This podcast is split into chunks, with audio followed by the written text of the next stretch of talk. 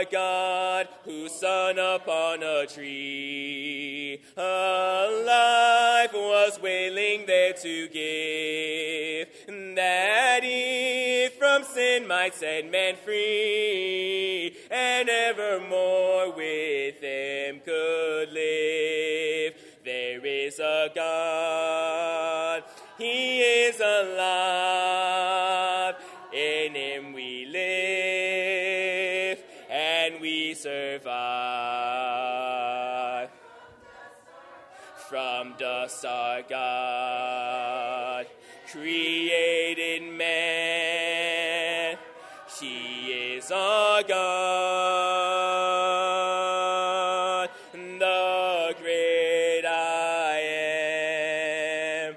There is a God, he is alive, in him we live, and we survive. From dust our God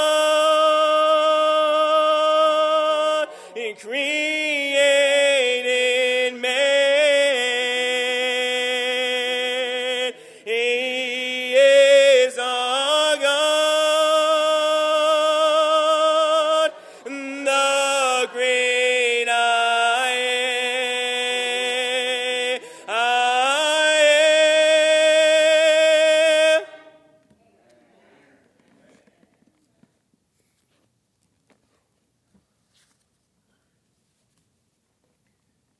Please turn to page four sixty-four in your Faith and Praise books.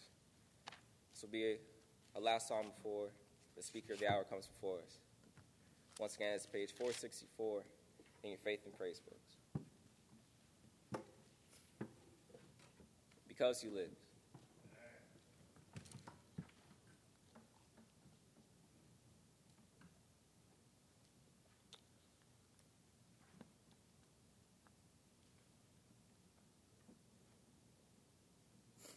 Father, let us sing.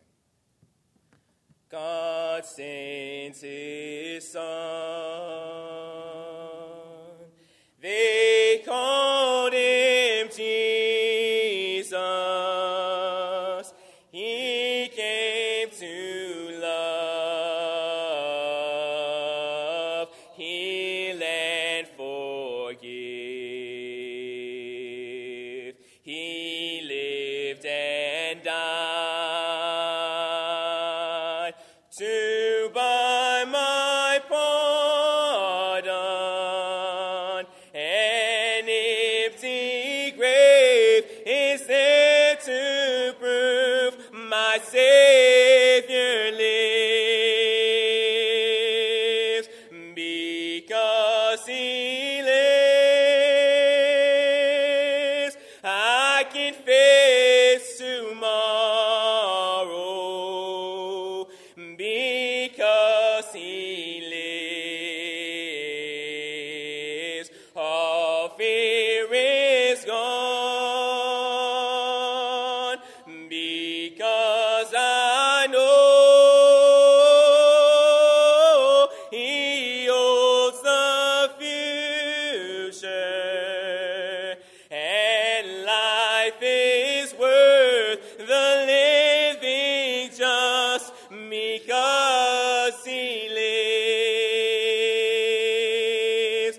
How sweet to hold a newborn baby and feel the pride and joy he gives. But greater still, the calm assurance this child can face uncertain days. Because he lives, because he lives,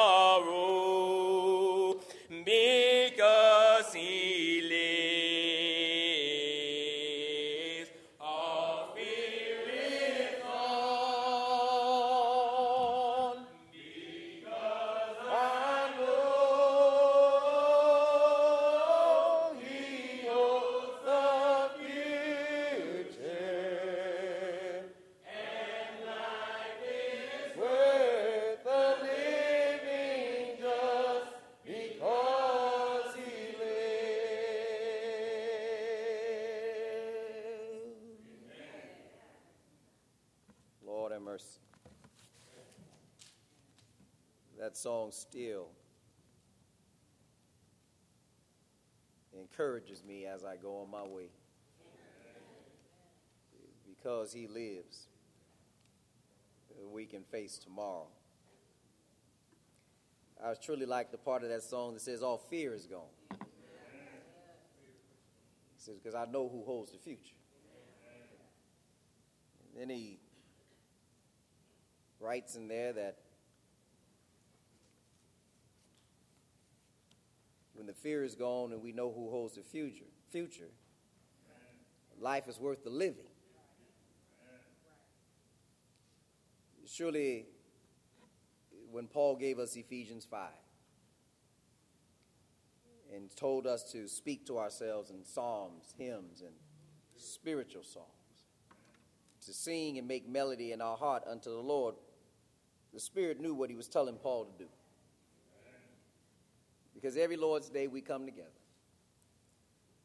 We are so fortunate and we are so blessed that we're able to lift up our voices unto God. Amen. And the Bible truly lets us know that God hears us. Amen.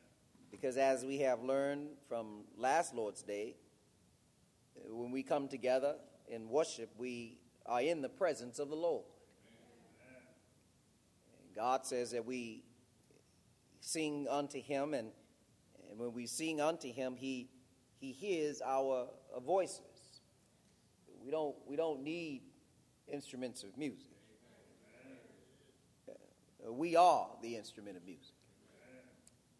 Ezekiel reminds us that he has placed the pipes within us. And so when we sing, if the world would want to call a cappella music, we, we we just say we just lift up our voices to God. We give him the sacrifice of praise, which is the fruit of our lips, and we do it continually. I'm just so thankful that uh, the church knows how to sing and give praise to God. It's not about whether or not you can hit the, the alto or the soprano or the bass or the singing falsetto. It's about whether or not you're willing to open up your spiritual heart and lift up your voice unto God to give him the praise. All that other stuff is secondary. It's certainly not primary. And we do it continually because we love the Lord. Uh, you know, from Monday through Saturday, we go through a lot. We are challenged with the various issues of the world. But when we uh, pause in our busy lives and come before the Lord and and, and, and fellowship with him and worship him in, in, in worship service, Uh, we are now ready to uh, recognize how good God has been. It helps us to forget about all the other things that have gone on throughout the week, because on the Lord's Day, we just recognize that God is still good. Because he lives, we can face tomorrow. It's good to be here this morning. Um, we are once again re-engaging our Our uh, theme. I, I can hardly believe that we are now in the first month of the second six months of the year. We're halfway through this year already. Time surely flies. Uh, and I pray that we, we take heed to what James says when he says, what is your life? It's even as a vapor that appeared for a little while and vanished away. We might think we have time on our side, but we don't. All we have is right now. We don't know where death is.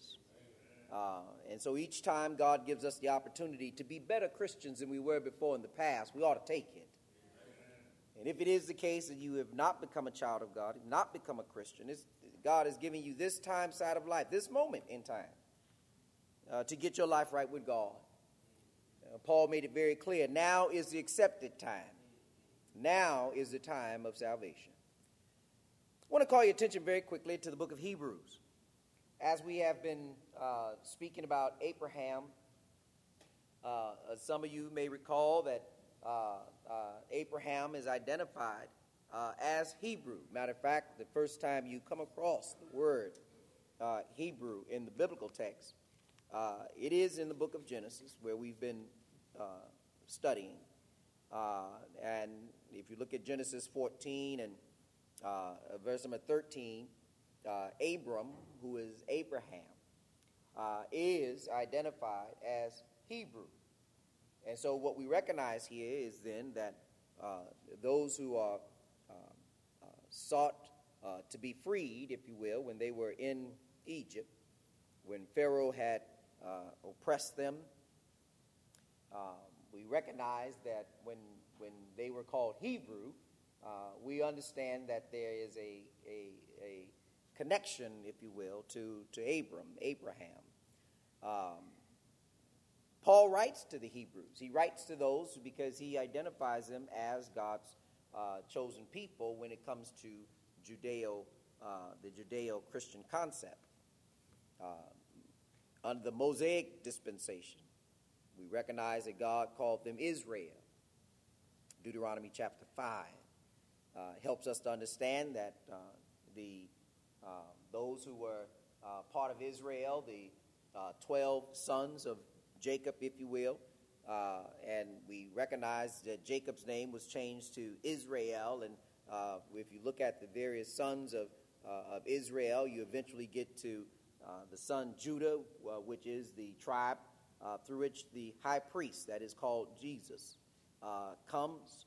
Um, but nevertheless, we recognize the general description of their ethnicity is Hebrew.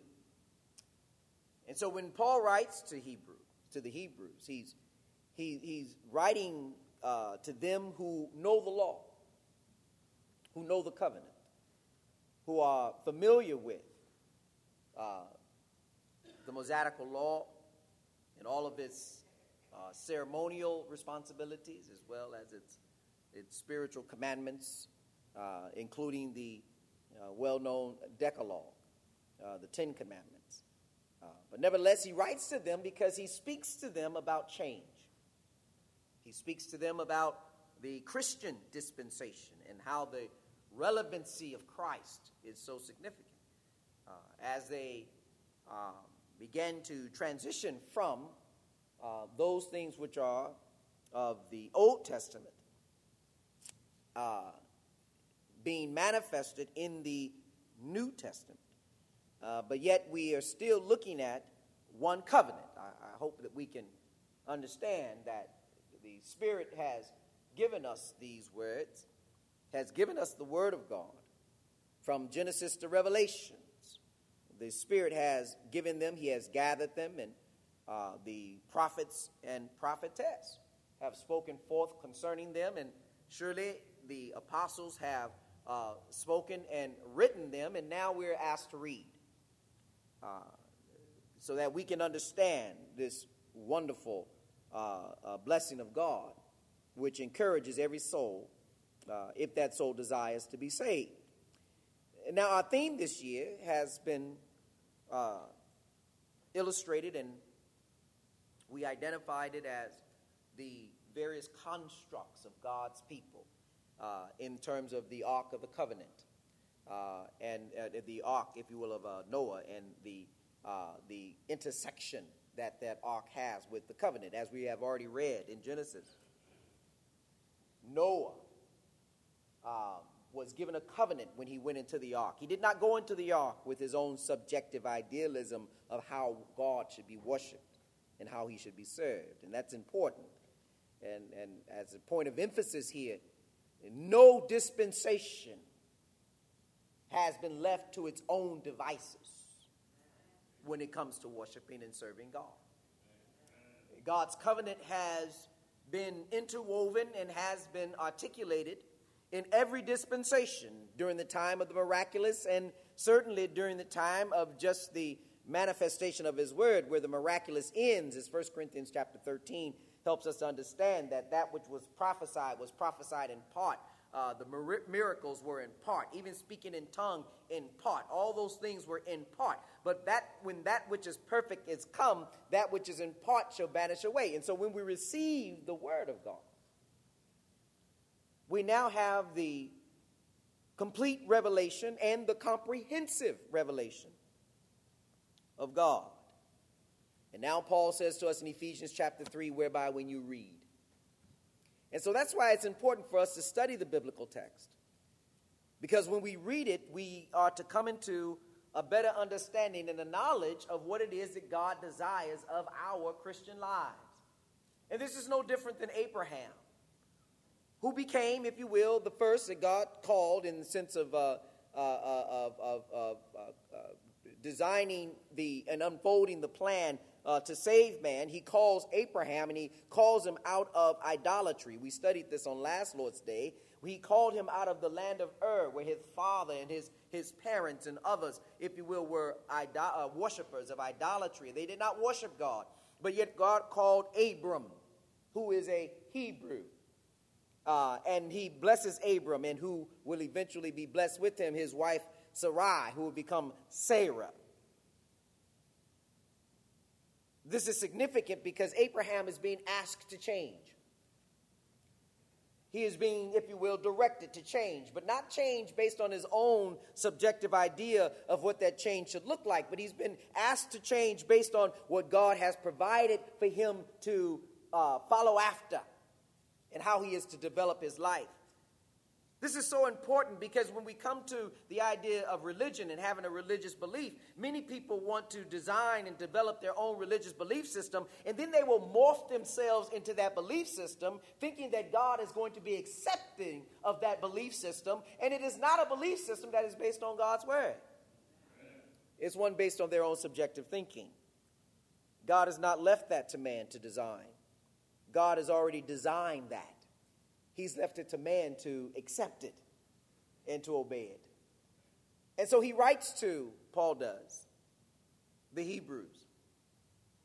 And he says something to them that that that that links the constructs of the ark and the tabernacle and the temple and the church together. Now we know that each of them, if you will, are interconnected with the covenant, because there is none of those constructs without covenant. Each of those constructs are, con- uh, constructs are connected to the covenant of God, whether it was in the Old Testament or the New. Each of those constructs, the tabernacle, the temple, which are, if you will, the temple, uh, if you will, uh, uh, uh, crosses over from the Old Testament into the New Testament. But nevertheless, the tabernacle and the uh, the Ark of Noah, each of those were, were, were specifically and primarily connected to the covenant of God. And the temple, which, if you will, uh, uh, Uh, transcends both the te- or intersects both of the Old and New Testament, the temple being we are the temple of God. The church is identified as the temple of God. Uh, and, and, and we need to recognize that the tabernacle, which became stationary, no longer movable or transportable, it became stationary. Solomon built the house of God, the temple, and it became, if you will, uh, a, a, a, a place where the high priest would go. It became stationary, but nevertheless, it was still constructed, and it was still to be, and the and the services done in it were, if you will, to be uh, uh, to be performed based on God's word. There was no individuality and subjectivity given to man to create his own religion. At no time was that possible. This is important because in Hebrews, he starts speaking, that is Paul, about the significance of Christ. And in particular, we read in, in the scripture reading, Hebrews chapter four. And we looked at verses number fourteen. And I want to ask that you cast your eyes there for a moment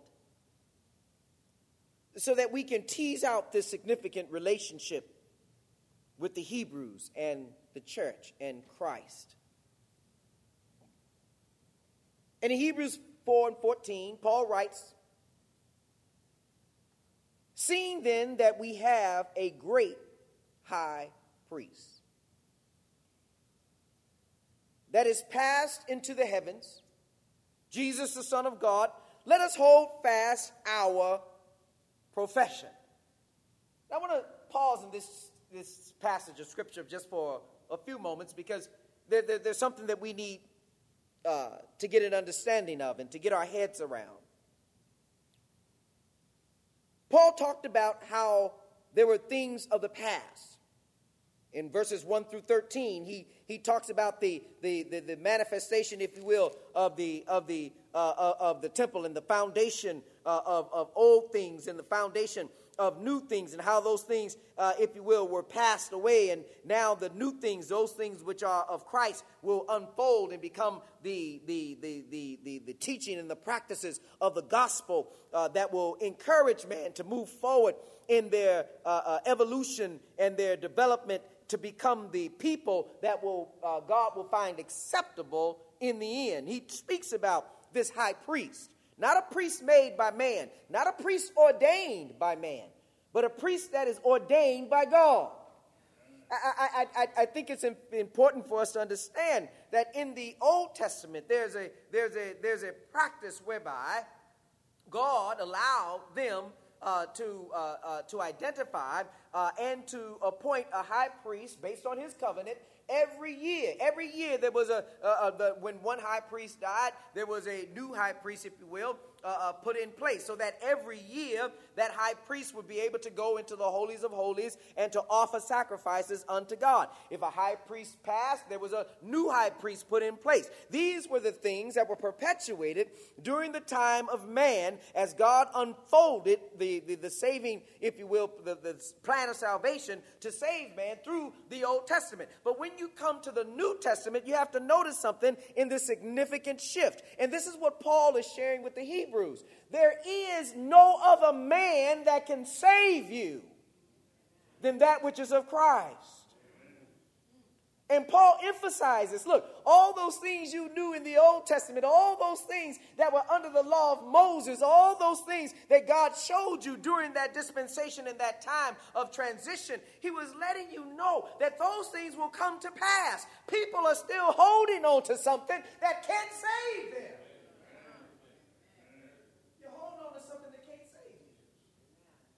We have to move forward and, and see Christ in our lives. Because there's no other name given among men whereby we must be saved. Oh, hold on to that. Not, not might be, not, not possibly, but must be saved. And that is Christ. We, we cannot be saved by, by any other man. And look, and it did not matter and does not matter how good that man may have been. Elijah was a good man. But Elijah can't save your soul. Amen. He may have been translated, but he can't save your soul. Moses, with all of his uh, imperfections, God still saw him as the mediator between God and man. Old Testament text, but but without uh, but with, with with all of Moses' uh, uh, wonderfulness, amen, and and the and the struggles that he went through to take those people of God across the Red Sea and to and to bring them to the cusp of Canaan land, where Joshua eventually brought them into Canaan land. Even in all of Moses' greatness, he was a man in the house. He wasn't a man over his own house. He was a great man, but he can't save you. Even Abraham, Abraham being one of the main characters, the protagonist of the Old Testament when it comes to the faith. As much as we will continue to unfold the blessing that faith began with Abraham in the unfolding of God's word, the Bible says he was the father of faith, Galatians chapter three. But we make sure that we understand that even with all of Abraham's frailties and weaknesses and, and, and, and all of his glory as well, where God said that the seeds of Abraham would be innumerable, Sarah would bring forth through the processes of the lineages uh, of Isaac and others, would be new, innumerable, but at the end of the day, with all of Abraham's greatness, Abraham can't save you. Amen. And so Paul writes to the Hebrews, and, and he's getting them to make this transition, because the lineages of of of, of, of people and the ethnicities of people and the and the uh, the genealogy of people seem to have more importance than Christ. And so Paul writes to the Hebrews and letting them know, Abraham didn't enter into the Holy Holies. Moses didn't enter into the Holy Holies. Elijah did not enter into the Holy of the Holies. It was Christ. Not only was it Christ, but look how he defines him. As we read verse number fourteen, seeing then that we have a great high priest. This is not great in terms of rank. Don't get this twisted. It's not about a ranking. It's not about the fact that Christ is the King of Kings and the, and the Lord of Lords, that Christ is the apostle, not a apostle, but the apostle. It's not about that. Being a prophet greater than Moses in terms of, of, of that degree and level of, of, of, of competency and, and, and acknowledgement and respect. That is not the idea of greatness here. Greatness being defined here is about who he was in his essence as being the Son of God. That's what he meant by great high priest. A high priest without sin, without any guile found in his. The high priest that went to the cross of Calvary and, and, and, was, and was hung between the twilight of two worlds, hung between a thief and a robber, but yet he was, he was treated as if he was one of them when he was none of them. Died for the sins of the whole world. And even, and even hanging there on the cross, we find him articulating from his suffering his whole purpose for coming into this world. Eloi, Eloi, lama sabachthani. My God, my God, why hast thou forsaken me? God looked upon Christ and he saw all the sins of mankind. Beholding that sin and his son bearing the burden, the ridicule, the stripes of that sin.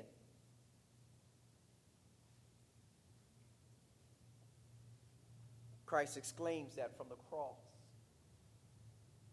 But then he said this as well, Father, forgive them.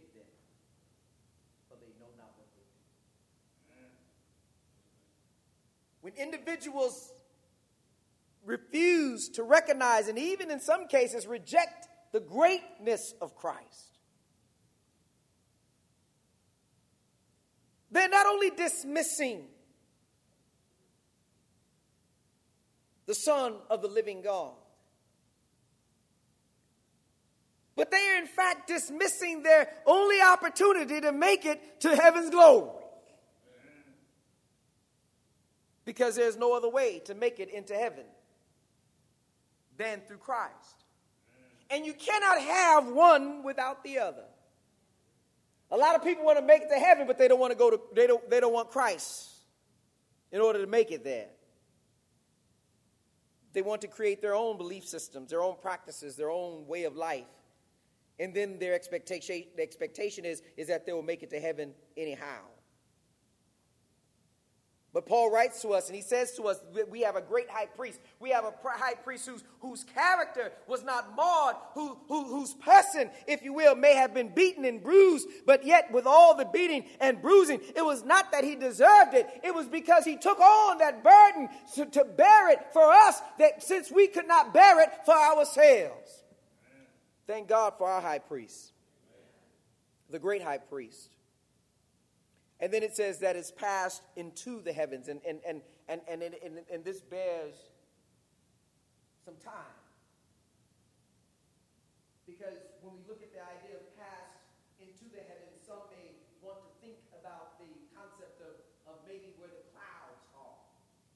Or maybe you even want to think a little bit further. Maybe you want to think about the stars, the galaxies, and and all of those things that are of material construct, because with those things which are of a material construct, we can, in our humanity, we can more readily uh, understand and perceive and even maybe appreciate. But but when he talks about past, if you will, uh, uh, uh, pass uh, uh, through the heavens, He, he he's not uh, he's not speaking about those heavens. When he says pass into the heavens, he's talking about that place where only God dwells.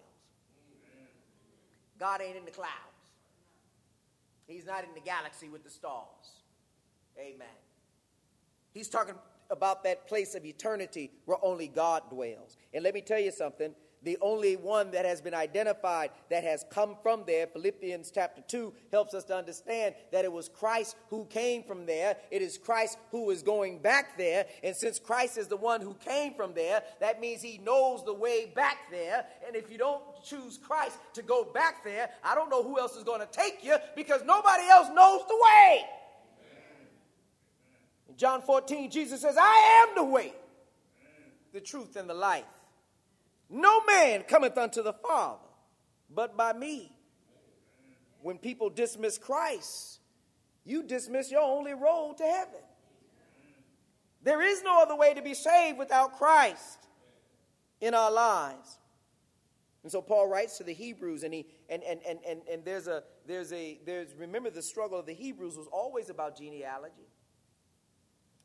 They trusted in Abraham, they trusted in that lineage, those who could trace themselves back to the uh, the lineage of Abraham. They considered themselves to be, if you will, perfect in the flesh. But God's not concerned about perfection in the flesh. God is concerned about being perfect in the spirit. And be very careful about what he means about perfect also. Amen. Because perfection has nothing to do with you being, uh, uh, if you will, uh, uh, sinless. Amen. Amen. We will. We all, we all have our faults and our frailties and all of our issues that we need to continually go to God about. Amen. And I know that to be the case, because God says that uh, Paul says rather that we need to search the scriptures daily. And I know what that means. Search the scriptures daily so you can continue to learn about what you need to do to become better the next day. Amen. So we all have to deal with those struggles. But yet, when we look at the idea of perfection, he's not talking about perfection in the flesh. Paul would let him let us know. Uh, he was a Hebrew of Hebrews. He was a, a, a, a student of Gamaliel. Uh, if he was a, of the tribe of Benjamin, he was he had he was a Roman, if you will. There are many things that Paul could uh, uh, testify to to become perfect in the flesh. But Paul said all those things that were material and perfect in the flesh, he said, I count them all but dung, that is worthless for the The excellency of the knowledge of our Lord and Savior Jesus Christ. Paul says, when you're trying to be perfect in the flesh, you're trying to be perfect in the wrong thing. What you need to do is be focused on being perfect in your spirit. And that spirit can only become perfect if it is with Christ. And that is a lifelong journey to be perfect in Christ Jesus. But we certainly know where perfection is. And since perfection is in Christ, that is the only place that we can go to even begin our journey on tri- striving to become perfect. Amen. Amen. Surely, Peter and Paul concur. As Peter says about Christ, be ye holy, for I am holy. He speaks of Christ. And so our holy, our, our search and our journey to become perfect in our spirit can only be fulfilled when we are in Christ Jesus. And in that striving for perfection, we need to understand that, that, that it is only through, it is only through the process that God has presented in the covenant, in the scriptures, that man can go through in order that he might become that perfection in the spirit.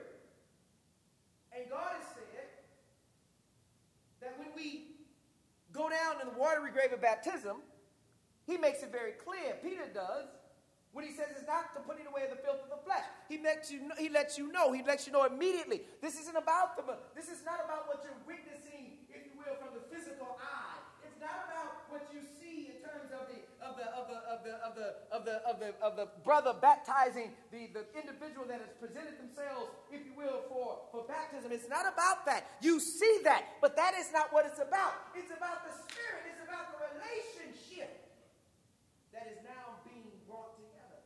Amen.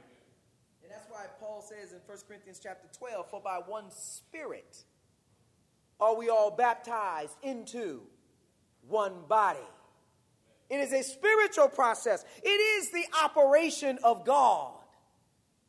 And this is the process whereby man, in Second Corinthians five and seventeen, when he says, if any man be in Christ, we are new creatures. The old man is passed away. The new man arises. And, and, and Romans chapter six says we arise to walk in the newness of life. It's not about the flesh. It is about what the Spirit is doing. It's about how our minds are now turned, not toward the world, but turned toward God. Amen. It's not the putting away of the filth of the flesh, but it's an answer of a good conscience toward God. And that is the process that is in the covenant. So when Paul speaks to the Hebrews and he talks about Christ passing through the heavens, he gets to explicitly identifying who has done this. He says, Jesus, the Son of God. And then he gives us a command. And I know that there are those who may challenge this. There, there are those in the religious community who, who believe that the New Testament doesn't have any commandments. And I and I beg to differ, and I and I and I and I, and I present the, the, the, the evidence of, of the Greek language. When you're looking at the three-letter word, L E T, let, the word is constructed in such a way that it is identified as a directive. It is a command. It is a directive being given to the individual. Let not your heart be troubled. It's not a request.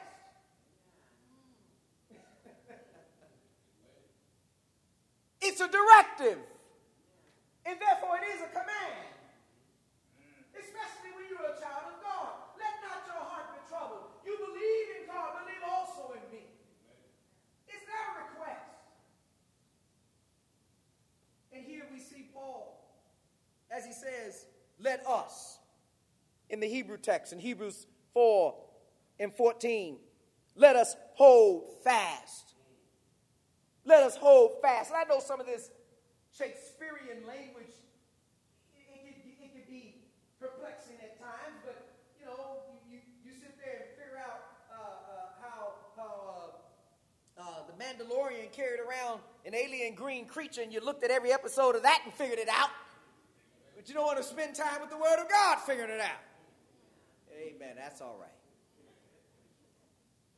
But we, we, when he looks at this Shakespearean language, we look at the Shakespearean language that says, let, let us, let us, let us, let us, directive, let us, let us do what, let us hold. Amen. Let us hold. And I want you to see something here, because God knew the generations and the times of man and the, and the, uh, Uh, uh, the, uh, the urges, if you will, that man will go through in terms of turning away from God and then turning back to God and taking two steps forward and three steps back and, and all the vacillations that will go on. But God said, let us, let us. In other words, those who truly want to, uh, to receive salvation, those who want to make heaven their home, he says, let us hold. And when he says, let us hold, what he means is, don't let go.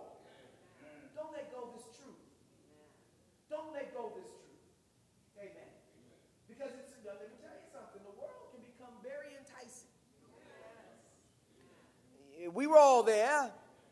Amen. And let me tell you something, and, and, the, and the draw of it is still forever present. Amen. You know, and, and, and, and the only thing that, that, that, that keeps us, if you will, from, from, uh, uh, uh, from, from, from being drawn back into it is the strength of our faith in Christ. Amen. That's the only thing that keeps us from going back into the Word. Amen. Amen. You know, and, and so we, we, he says, hold on to it. Hold, hold on to it. And, and, and look, and, and I know now, hold on now. It's, it's going to be all right. Don't get up and run out. It's going to be okay. Amen. Because sometimes, we, you know, sometimes our fingers get slippery. And sometimes instead of holding on to it, we start slipping. Amen. We start slipping. But let me tell you something. When you start slipping, that's when you need to, you need to make a little lurch forward and grab hold of it again.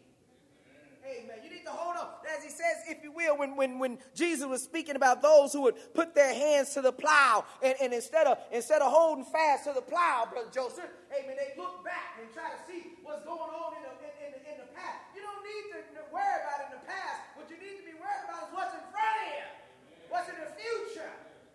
Amen. Hold on to the plow, he says, and don't let go. Put your hand to the plow. Don't let it slip. John says we need to hold fast to the truth lest we let it slip. And when you talk about letting it slip, that means when you're letting it go, you're not only slipping, but now you're allowing yourself to be drawn back into the world. And if you once taste it, Peter says, of the spiritual word of God, and then you're drawn back into the world and you're once again overcome and overwhelmed in the world once again. He said, there remaineth no hope for you, because you've tasted of the spiritual nature of God already, and that is the covenant, that is the word of God. So if you're drawn back into the world, then, then there remaineth no sacrifice for you. Amen. There will be no second coming for someone to die as Christ did for the sins of the whole world. He is the only one that has entered into heaven's glory. And we now hold on to Christ, and we don't let it, we don't let it slip. He says, let us hold fast our profession. Now, the word here, profession, is a little bit, as I said, Shakespearean language, but it's okay. Same meaning.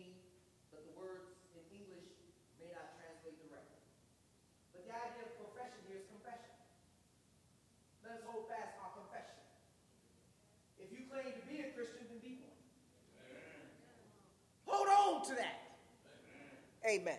If, if, if you claim to be one, then be that. Amen. You, you can't vacillate in between two worlds. You've got to hold on to the one that is able uh, to save your soul. And that confession is that Jesus is the Christ. You may remember in Acts chapter eight when, when the Ethiopian eunuch was, was uh, uh, uh, uh, being taught, if you will, Uh, uh, by Philip, and, and, and he asked, you know, uh, uh, uh, see, here's water. What doth hithereth me to be baptized, if you will? He says, I believe that Jesus is the Son of God. He witnessed a great confession. Amen.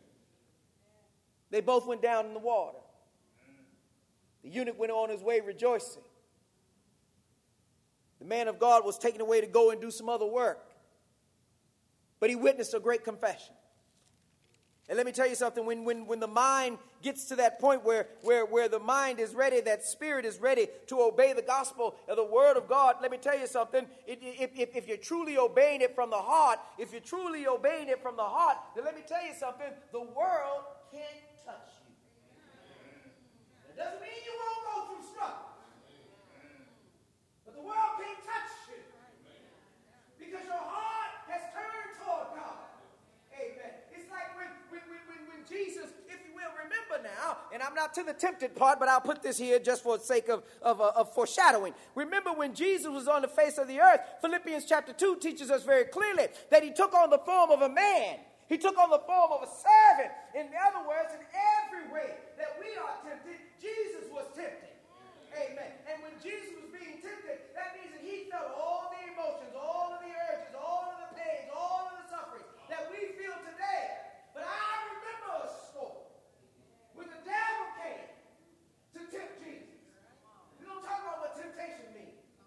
Uh, amen. Temptation is different from, if you will, uh, uh, uh, uh, being, if you will, drawn away at lust. There's a difference between the two. Amen. There's a difference between being seduced uh, and being tempted. I'll deal with it in a minute. Just hold on. Yeah, a lot of us are seduced, and some of us are just tempted. Lord have mercy. Amen. Jesus was tempted. Lord have mercy. The devil was tempting him. But Jesus was never seduced. Lord have mercy. I won't stay there a minute. Because he was changing like Abraham had to change. Abraham had to come out of Ur. Amen. Because in Ur there was too many temptations. And those temptations would eventually evolve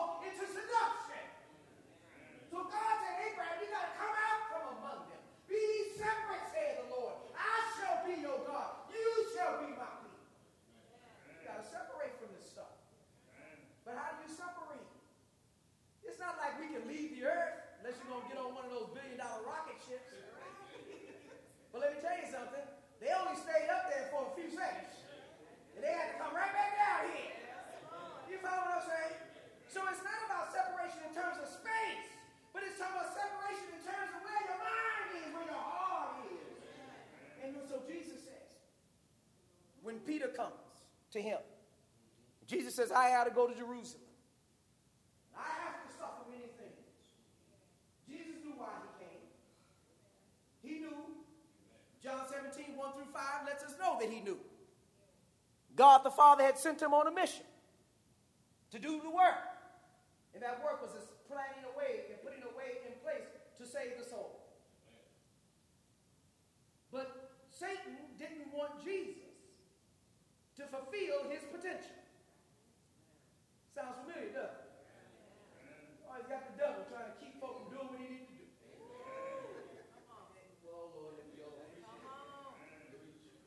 But Jesus had to fulfill his potential. But the devil's going to tempt you. He's going to try to keep you from moving forward in doing what God has asked of you and, and directed you in, in, in doing, amen. When God says, let, if you will, let us lay hold, let us hold on to it, that's God saying this is what you need to do in order to be saved. And Satan is at the same time saying, no, you don't have to hold on, let go.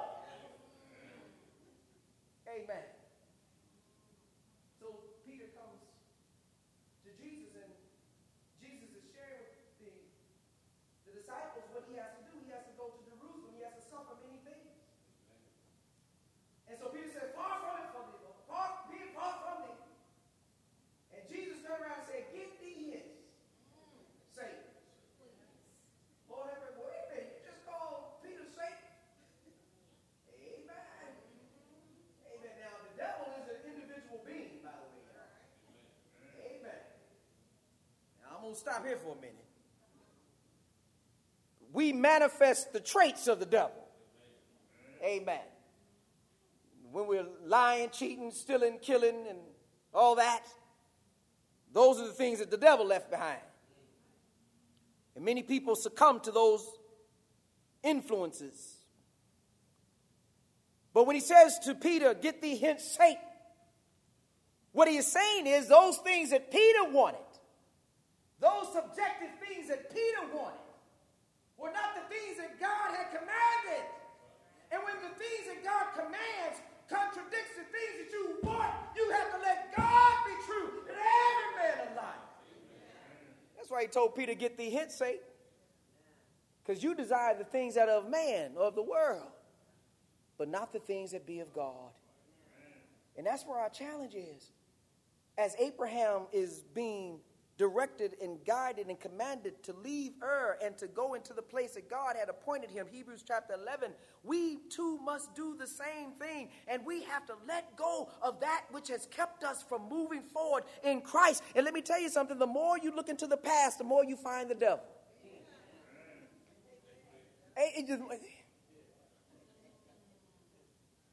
You, you, you, you, you, you've got to be able to think about what is possible in Christ Jesus. For all things are possible with God. Amen. But Brother Copeland, you don't know where I came from. You don't know what I experienced. You don't know what I went through. You don't know what I did. You know what? All of us have a story to tell. We have a story to tell. And I'm sure that as humanity is what humanity is, some of our story overlaps and some of our story diverges. But let me tell you something. It all led to the same one place, and that is to hell. But we did one thing. When our lives intersected with the covenant of God, when somebody invited us to come and to hear the word of God and we listened to the word of God, our spirit said, I know a way out. I found a way out. I found a new road. I found a different direction. I found the right direction. I found the way. So we find ourselves looking into the past, and when you look into the past, you're always going to find the devil. But if you look forward, you're going to find Christ. In First Corinthians chapter fifteen, Paul writes to the church of uh, Corinth, and he says to them, he says, look, you have to understand something. There will come a time when this life will change, and it will change permanently. It will change not only, if you will, from the standpoint of, of, the, of, uh, of what we believe to be uh, the earth and its existence, but the very essence of man, his body, will all be changed, and it will be changed in a moment in the twinkling of an eye. In First Corinthians fifteen and verse number fifty-two. Paul said to the church at Corinth, in a moment, in the twinkling of an eye, at the last trump, For the trumpet shall sound, and the dead shall be raised incorruptible, and we shall be changed. For this corruptible must put on incorruption. This mortal must put on immortality. So when this corruptible shall put on incorruption, and this mortal shall put on immortality, then shall be brought to pass the saying is written, death is swallowed up in victory. O death, where is thy sting? O grave, where is thy victory? The sting of death is sin, and the strength of sin is the law. But thanks be to God, which giveth us the victory through Moses. Through, through, through, through Elijah, through Abraham, through Noah, amen, through David, Lord have mercy. No, through John, the baptizer. No, through Paul, through Peter, through Mary, through Elizabeth. Amen. Through Jesus. Gives us the victory through Jesus. Our victory is in Christ. And he that is in Christ carries away the victory. And someone says, the victory over what? Because in order for there to be a victory, you must be victorious. In order to be victorious, that means that somebody must have been overcome. Lord have mercy. There must be an overcoming in order for there to be a victory. In order to be victorious. So the question is, if you are the victor, who is the defeated? Lord have mercy. Who is the defeated? And y'all know who's the defeated. It's Satan. The devil missed you. And that's how we know that the devil don't take any prisoners. Because see, the devil wants the victory. And he knows that the only way that he can have the victory, he has to destroy each and every one of us. And I want to drop this off because see, this, this, this is the part that becomes. It both, it is, it is, it is both encouraging and at the same time concerning, because when when John says that that he saw under the in the book of Revelations, the book of eschatology, the book of the last things, when Paul when John was in in, in the spirit on the Lord's day, and the angel showed him who, who, the, the, the altar, and he saw the ones with the white robes, and, and I've quoted this many times, and I've given you bits and pieces of it, but but, but here's some more. Notice what he says. Those who are under the altar wash their robes in the blood of the Lamb. That means through Christ. That means they have to come through Christ. Amen. That means you, you can argue all you want, but John said, John the baptizer said, behold the Lamb that taketh away the sin of the whole world. That's what John said. John says, I'm sitting here baptizing you, but I have need to be baptized of you. John understood who Jesus is. They don't question. There was no question who the great high priest was. But Jesus said, let it be so that we must fulfill all righteousness.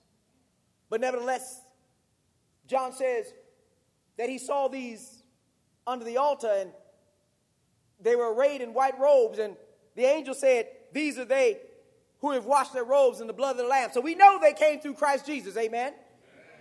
But look what else he says. They came out of great trial and tribulations. That means they, when they came out of it, that means they were victorious. They carried away the victory. They washed their robes in the blood of the Lamb, and then they carried away the victory. And, but, but look, it, it wasn't like they were just skipping to the tulips. They had to deal with those trials and tribulations. The ups and the downs, they had to deal with it. They had to hold on to God's unchanging hand. Didn't mean that they didn't go through a whole lot of stuff. But guess what they did? They held on. And by holding on, they carried away the victory. And that means ways that they were able to overcome the influences of Satan. You see, that that and the devil's mad at that. He knows that when one obeys the gospel, he's lost another one, or he has the potential to lose another. Because it's not once saved, always saved. Because if you let go, if you stop holding on, if you let it slip, there's somebody there to catch you.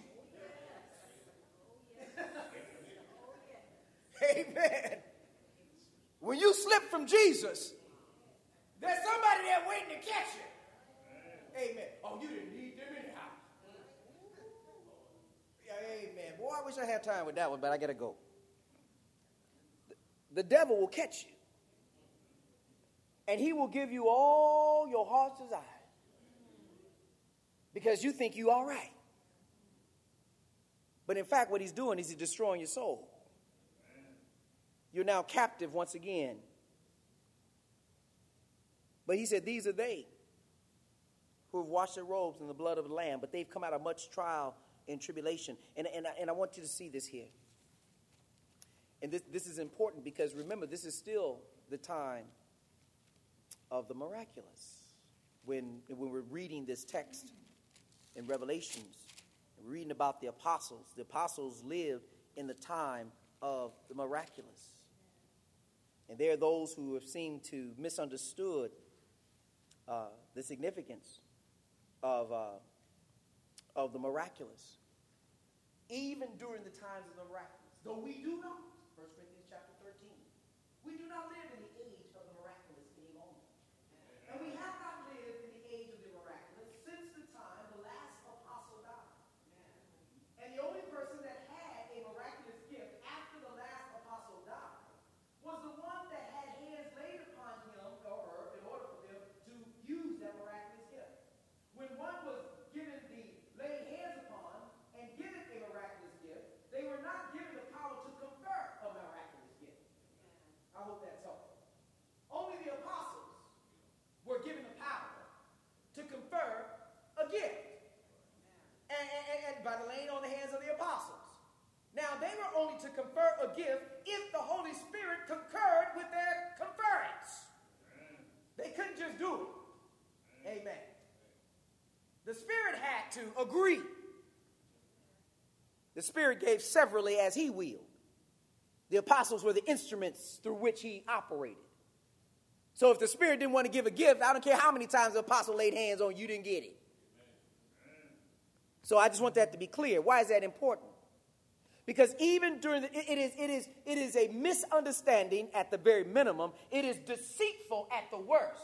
When individuals believe that if they had a miraculous gift somehow they would overcome the trials and tribulations of life, that is not doctrinal. Even during the time of the miraculous, the apostles suffered trials and tribulations.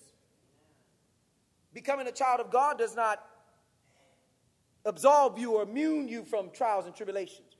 Oh, if you had a relationship with God, then you wouldn't be going through all of this. That's not how the Bible works. If any man suffer as a Christian, let him not be ashamed, but let him glorify God on this behalf. As a matter of fact, if you are blessed to suffer as a Christian, that makes you stronger to make it into heaven's glory. Help me, Lord Jesus. I know I gotta suffer. Just give me the strength to get through it. Lord have mercy. And that's why Paul comes back and says, "There's no nothing that has overcome that has come upon a man that is not common to man, where God has not made a way out." What you have to do is deal with the suffering. And in that suffering, you get stronger. If, if, if your faith is in the right place. God is, he left me, and God doesn't care about me. God doesn't, let me tell you something. The very fact that you were going through that suffering, God's saying, you going through this because I see somebody else that's going to need your help. Amen. Amen. See, we have to rethink how this spiritual life works. You know, know, the world has given us a false idea of how being spiritual in God works. In, in Revelation chapter one and verse number nine, Paul, uh, John rather makes this very clear. John says, and John during the time of the miraculous, John says, I was in the Spirit on the Lord's day. You always already know that scripture. But in Revelation one and nine, he says, I, John, who also am your brother. I thank God that he says he's my brother. That means he's a member of the church. Amen. Amen.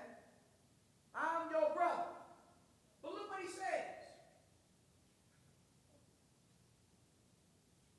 And companion in what?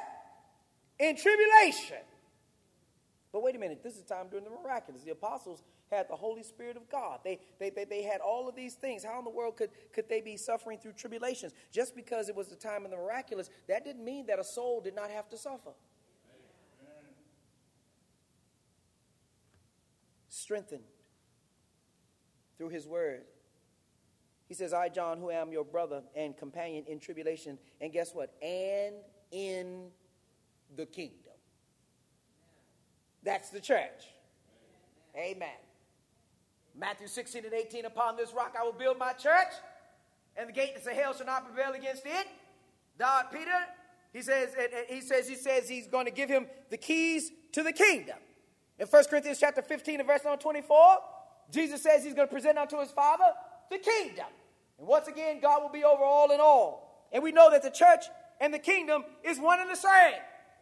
And that's what he says. Ephesians chapter five, twenty-three and following. He's going to present to himself a glorious church without having spot, wrinkle, or blemish. And so when he says that I'm your brother and companion in tribulation and in the kingdom, he says I'm also the one in patience of Jesus Christ, was in the isle that is called Patmos for the word of God and for the testimony of Jesus Christ. Just because it is the days of the miraculous in the New Testament text, it did not absolve or immune the apostles nor the disciples that were not apostles from going through trials and tribulations. So we should not be amazed in our time of the non-miraculous age that we suffer. Because this is the journey of becoming that spiritual sacrifice which is worthy of heaven's glory. No one is going to make it into heaven without suffering. No one. It's not about whether or not you're going to get into it, because you will get into it. The question is whether or not you're going to get through it. And in order to get through it, you're going to need Jesus on your side. All right. So back in Hebrews four, that is our profession. Let us hold fast to that profession. We believe in Jesus Christ. We believe in the church. We believe in baptism. We believe in prayer. Amen. We believe that God will will, will bless us when we when we ask him for blessings. It may not be what we ask for, but it'll be what we need. This is our confession of faith. In verse number fifteen, he says, for we have not an high priest which cannot be touched with the feeling of our infirmities. And I want you to see that. He says we don't have a high priest who doesn't understand what we're going through. See, people, God, God already knows us. He knows his creation. We're God's creation. He knows what we're thinking before we think it. Amen. And he knows when people say, well, God, you you you you you know you, you don't understand us, and so and so you can't judge us. God said, no, no, no, bring that mess up here. I know. Amen. And I know you to the point that I sent something that you didn't even ask for. I sent my son to die for you. Because I knew you couldn't die for yourself. Amen. So I had somebody come and die in your place. And not only did I have someone come, I sent the best that I had in heaven's glory. I sent this, my son. I sent the lily of the field, the rose of Shiloh. I sent him that he would come and die in your place so that I can give you an opportunity to believe on him who had no sin, who had no guile, tempted in every way that you have, are being tempted. There will be no excuse when we stand before God. Amen. Jesus was both God and he was the Son of Man. But in every way, he resisted the temptation of Satan. He says, we don't have a high priest, which is Christ, that cannot be touched with the feeling of our infirmities, but was in all points, in all points, not some, in all points, tempted, like as we are, yet without sin. And that's where the distinction is made. Because he showed us in his humanity that being human being, being a human being is not an excuse for not obeying God. Being weak in the flesh is not an excuse for not obeying God. Jesus was in the flesh, tempted in every way, but yet he was without sin. Now, I said earlier, I'm going to make this distinction between the idea of being tempted and the idea of being seduced. Satan is a seducer. Satan is a seducer. And his job is to get you to see that which is the desire of your heart, even though that may be something that is not in agreement with God. And if he can get you to to to to to to uh, reject the agreement with God, which is the covenant, and follow after the desire of your heart, you have been seduced. And that's what Satan is. He's a seducer. Now, why is that different from temptation? Because when one is being seduced, that takes two to tango. Oh, Lord, have mercy. It takes two to tango to be seduced. Amen. So, so when you are seduced, that means that you are not being passive. But you are now, you are now a co-conspirator in the event. You've been seduced. Now, how do you know this? Because when you come to, when you go back to the book of Genesis, we've already gone past this, but, but here's some new stuff for you to think about. When when when when when, when uh, uh, uh, uh, uh, Satan seduced Eve, the Bible says beguiled her. When when when how many times had Eve passed that tree?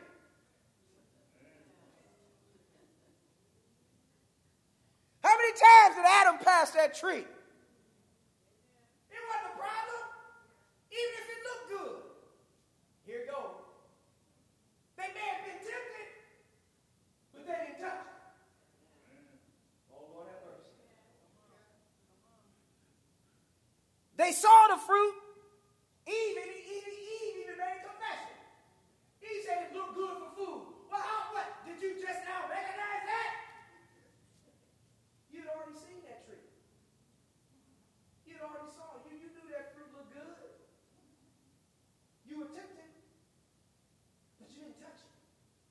You know why? Because you were more constrained by the covenant of your of the relationship that you had with God. And God said that you could, God commanded and said you could eat of every tree that's in fruit in, in, in, the, in the midst of the garden except for that which was in the midst of the garden. God had already commanded. Look what Satan does. Stay with me now. This is good stuff. This is what Satan does. Look, Satan is a one-trick pony. He don't change his. He said, if it's working, why have to come up with something new? I come up with nothing new. I just keep playing the same game. So he keeps seducing. And so what does he do? He shows you something that you want, and, and, and, and, and some of us will get to the point where we'll do anything and everything that we want that we, to get that, even when it's in violation of God's word. So Satan says this to Eve. He says, look what he has to do. And this is nothing new. Look what he has to do. He goes to Eve, and he says to Eve, what did God say? I'm paraphrasing. About the tree in the midst of God. Uh, we shall surely die. That was God's command.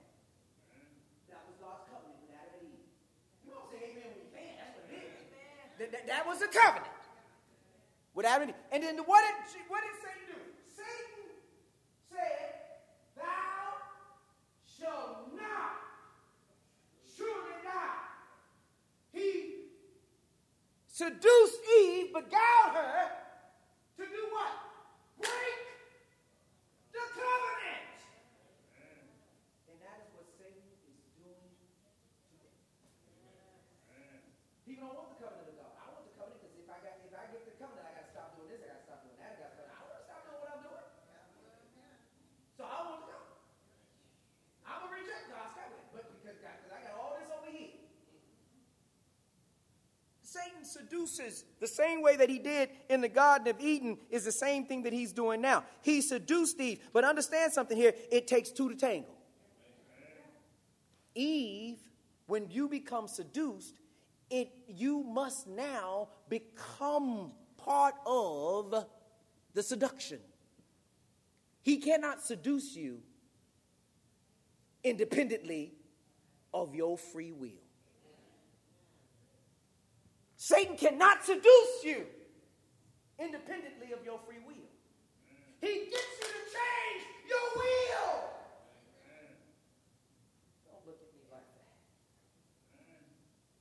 Look what, G- look what he did to Jesus. He even he tried the same game on the Lord's on the Lord's Supper. He takes Jesus into the wilderness. Well, the Spirit carries Jesus into the wilderness, and Satan is there with him. Because look, he has to be tempted in every way, right? He takes Jesus to the top of the pinnacle. The temple, he shows him all the kingdoms of the world. It's not like Jesus hasn't seen those, those kingdoms before. As a matter of fact, he said, "Why are you bringing me and showing me my stuff? This is my stuff." Showed him all the kingdoms of the world, and and and and, and look what he says. He says, he says, "I will give you this." The ultimate seducer. I will give you this if, if you will, you will, you will, you will bow down and worship me. That's what he said. And what does the what does Jesus show us? Look at the power of Christ. Look at the power of the relationship we have with Christ. What does he say to him? He says, "Thou man shall not live man." Shall not live by bread alone, but by every word that proceedeth out of the mouth of God. Jesus brings back what? The covenant. The relationship that one has with God. It doesn't matter how sparkly and how, how wonderful whatever it is that's, that's being presented. If it is it, if it is violating your relationship with God, you better think twice about it. Because if that's what's going to, the devil knows that there are things that will pull you away from God. And if those things are more important in your life than God, he's going to get you. And he's there to catch you. He's there to catch you. The devil goes to Jesus, and he and he, and look, he says, "Cast thyself from this uh, uh, from here, and and and and and, and lest the uh, the angels bear thee up, lest I dash thy foot against the stone." And then G- and then Jesus comes back and says, "Thou shalt not tempt the Lord thy God." He comes back to the covenant. I'm not going to put God to a test. Why would I test him? God says he's, he'll save me, and if God chooses to save me, he'll save me. I don't need to test the Lord. I take him at his word. But the devil will seduce you. The difference between seduction and temptation is that when I'm tempted, I may see th- some things, even desire some things that, that are appealing. But but but but but the word of God is, is what constrains me. So I can be tempted, but without sin. It is not until I give over my free will. And I then engage in the temptation and, and therefore into the seduction. And when I engage in that, then I have been seduced. Because now I'm complicit. I'm part of it. And that's the distinction between the two. Why is that so important? Because when you come back to Hebrews chapter four and you look at verse number fifteen.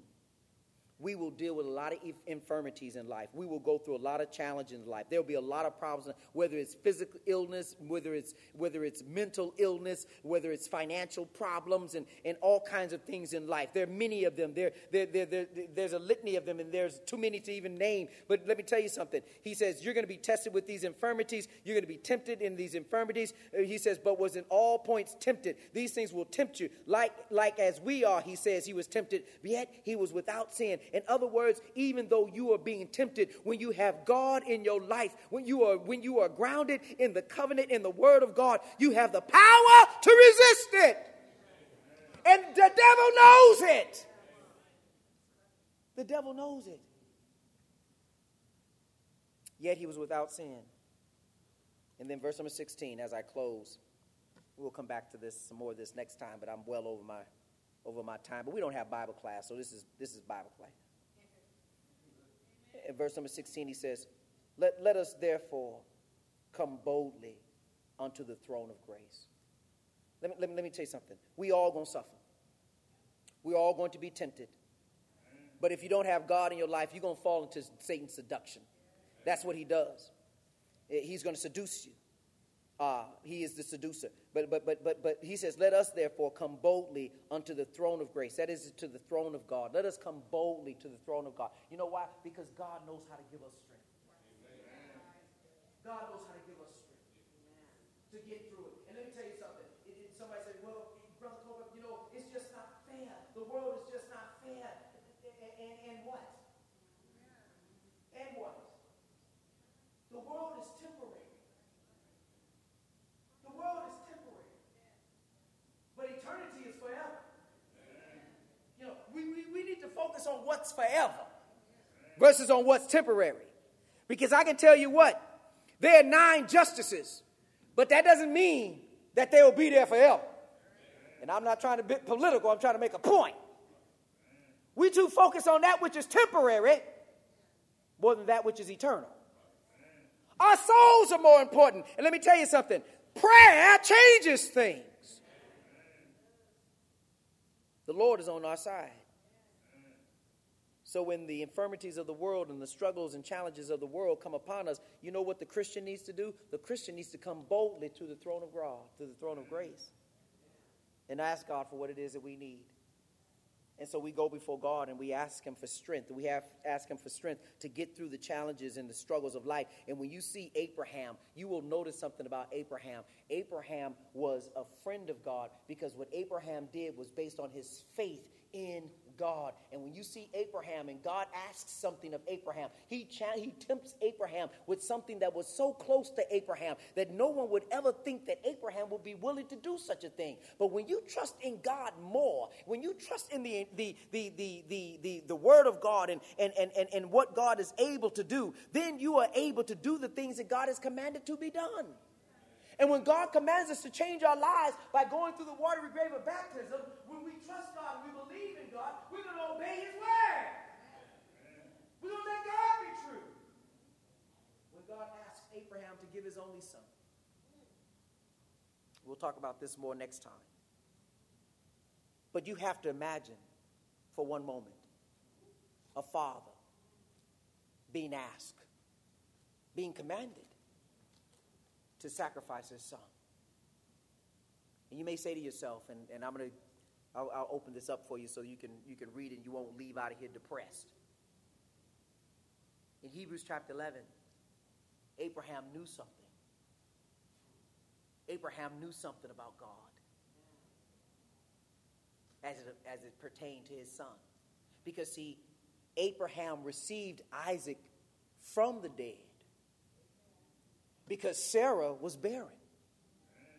But God blessed her to bring forth a child. So Abraham already knew, I got this child from God in the first place. And if it is that God desires to have this child back, I know this about God. I got him from the dead. God can raise him from the dead. I know something about the Lord. And when you know that God is faithful in all the things that he has said, let me tell you something. You can do what God has commanded to be done. Because God's going to fulfill his promises. And Abraham knew that God said that he would have seed upon the face of the earth that was innumerable. And Isaac was the person through which it would come. So if God was asking for Abraham to offer up Isaac, God, Abraham already knew and believed, according to Hebrews chapter eleven, that God could raise him from the dead. You see, his faith wasn't what he could do. His faith was in what God could do. Let me close. So he says, let us therefore come boldly unto the throne of grace, that we may obtain mercy and find grace to help in the time of need. And I'm letting you know right now, we don't offer the invitation with if you have a need, because we all have a need. That's a foregone conclusion. The question is, do you want to be saved? The Bible says in Romans ten and seventeen, so then faith cometh by hearing, and hearing by the word of God. Listen to the word of God, and we obey God's commands, the let commands and all the others that we are obligated to follow after. The Bible says, Hebrews eleven and six, but without faith, it's impossible to please God. But he that cometh to God must believe that he is, and that he's a rewarder of those that diligently seek him. Diligently seek him. Even when we're children of God, we have to continue to seek the Lord. Amen. We got to seek his face. Seek him where he can be found. And that is the word of God. We continue to study to be better people, to be better Christians. And if you're not a member of the body of Christ, you seek God, because now that you've heard the word of God, the question that is on the table is, what are you going to do? Amen.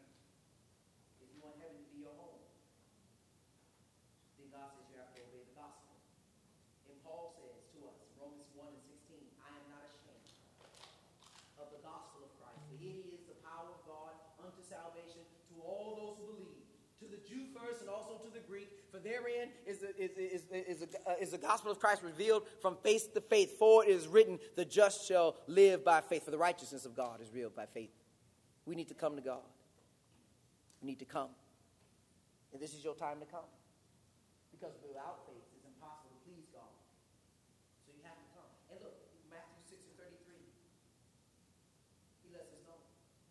Seek ye first the kingdom of God and his righteousness, and all these things shall be added unto you. He lets you know, don't prioritize the material things of the world. God got you. He'll give you that what you need. What you need to prioritize is your relationship with God. You need to obey the gospel. And then we confess him to be the Son of God. He is the only one that can save us. He is the only one. Romans ten and nine, with the mouth we confess Christ Jesus. Romans ten and ten, with the heart man believeth unto righteousness, with the mouth confession is made unto salvation. We acknowledge that Jesus is the Son of God. That's what the Ethiopian eunuch did. That's what all the disciples in the first, in the, in the first century church did. They acknowledge that Jesus is the Son of God. And so we have to do the same thing today. And then we go down to the water grave of baptism. Why, why, why is the water grave of baptism? Because that is where God has placed the blood of Christ. Amen. By faith, we go down in that water. By faith, we believe that the blood of Christ cleanses us from all of our past. By faith, we arise to walk in the newness of life. I don't have to worry about what I used to do. What I focus on now is what I'm going to do. And I move forward in, in, in Christ Jesus.